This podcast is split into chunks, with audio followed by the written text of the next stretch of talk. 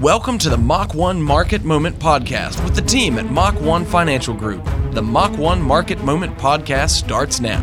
Hello, and welcome to another edition of the Mach 1 Market Moment. I'm Mark Haywood alongside David Lee. He's a retirement income specialist at Mach 1 Financial Group, serving you in Northwest Arkansas. As always, for past shows, we'd invite you to check them out online at mach-1financial.com. That's mach- the number one financial.com. That's the number one, not spelled out mach-1financial.com. David, welcome to the show. How you doing? Hey, Mark. Great. How are you doing? I'm doing all right. I'm excited about another show with you, and I think on today's show, I really just want to hit some of the recent things we've seen in the financial world and the news, especially things that are just news and how they relate to the financial world. I always like to see what's going on in the world around us and try to figure out how it impacts us, the daily investor, on a day-to-day basis. So a lot has been going on in the news, right? they're Yeah, not they're not begging for headlines, that's for sure. I mean, we've seen the market react to all sorts of news. This trade war, Facebook's in the headlines, the Mueller investigation. Just a couple of nights ago, we saw.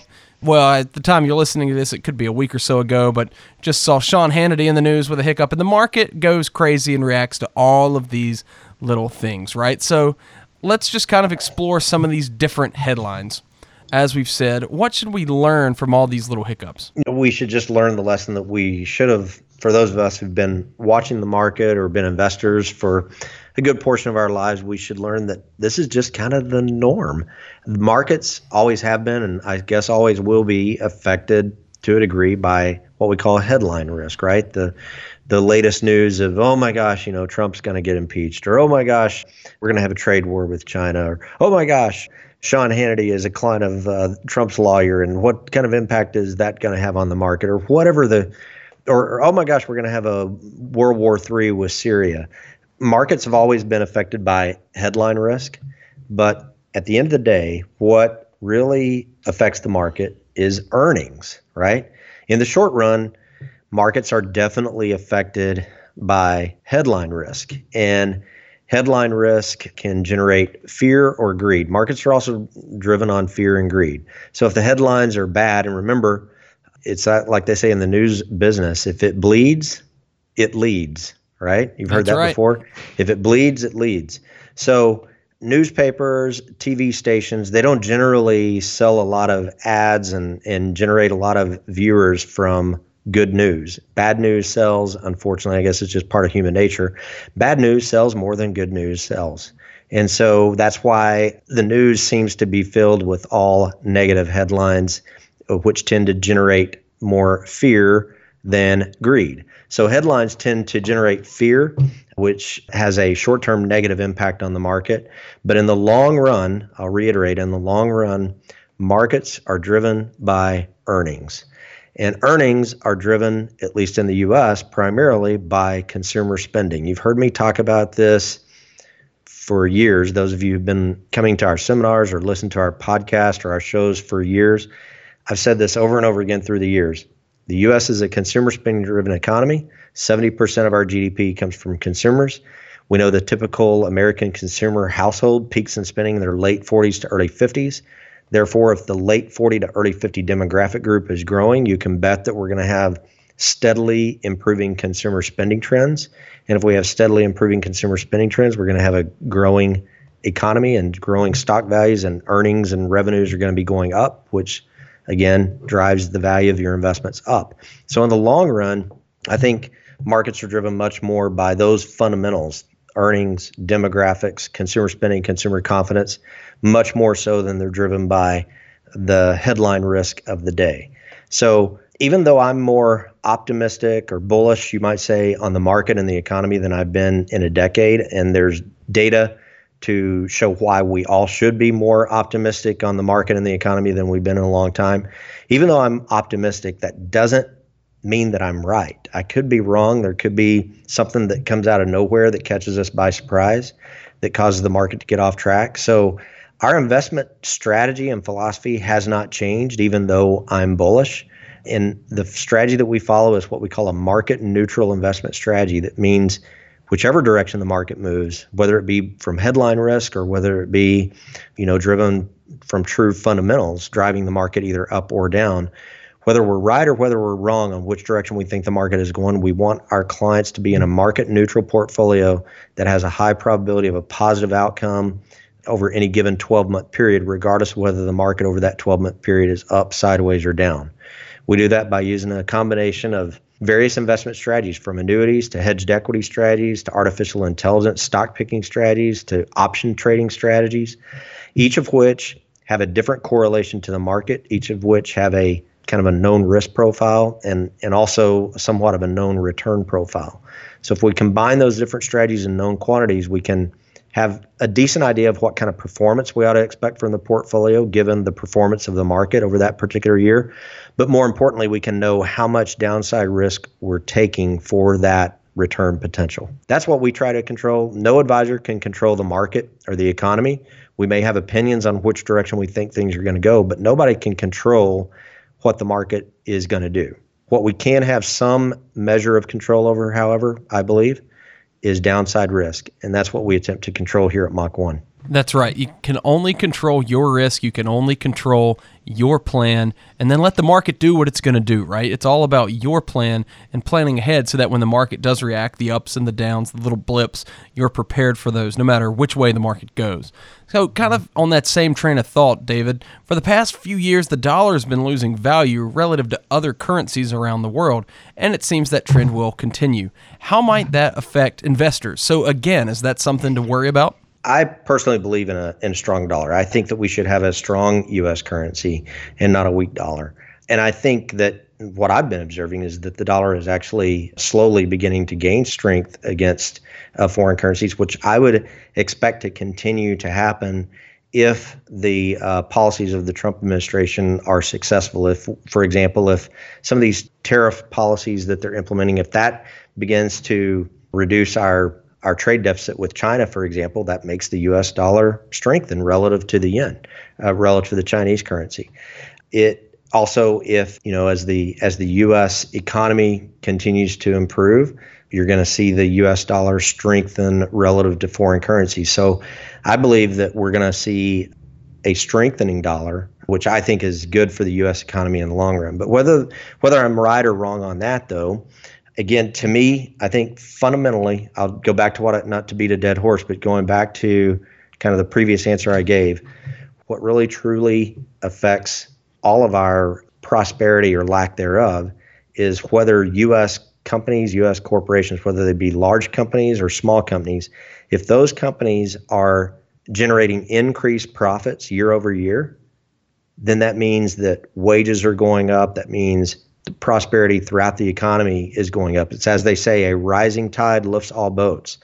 So if earnings and revenues of companies are going up in the United States due to an improving economy, whether that be due to improving trade policies or whether it be due to lower taxation or whatever that may be. Maybe it's due to just demographic forces, like I talked about earlier. People are spending more money just simply because of the fact that there's more people in that peak spending demographic group whatever the reason may be, if companies are generating more revenues, that's going to mean more prosperity, whether the dollar is strong or weak. So I don't pay too much attention to the value of currencies.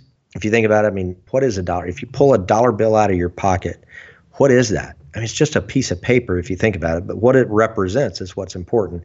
It represents the ability to buy a dollar's worth of goods or services.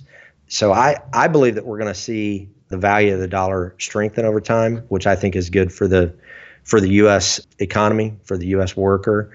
But ultimately, what really matters is rising revenues, rising earnings, which allow all of us to be more prosperous. All right, and David, before we kind of pause here for the day, before we wrap up this segment, let's talk for a second about Target and specifically minimum wage. I know that's a hot topic out there today, so we'll try to stay out of politics, but uh, I want to dive into this just a little bit here. They are the latest major company, talking about Target, to significantly raise its minimum wage. They're up to $12 an hour with a goal of being at $15 an hour soon. Is the raise in minimum wage a good thing or a bad thing for the economy?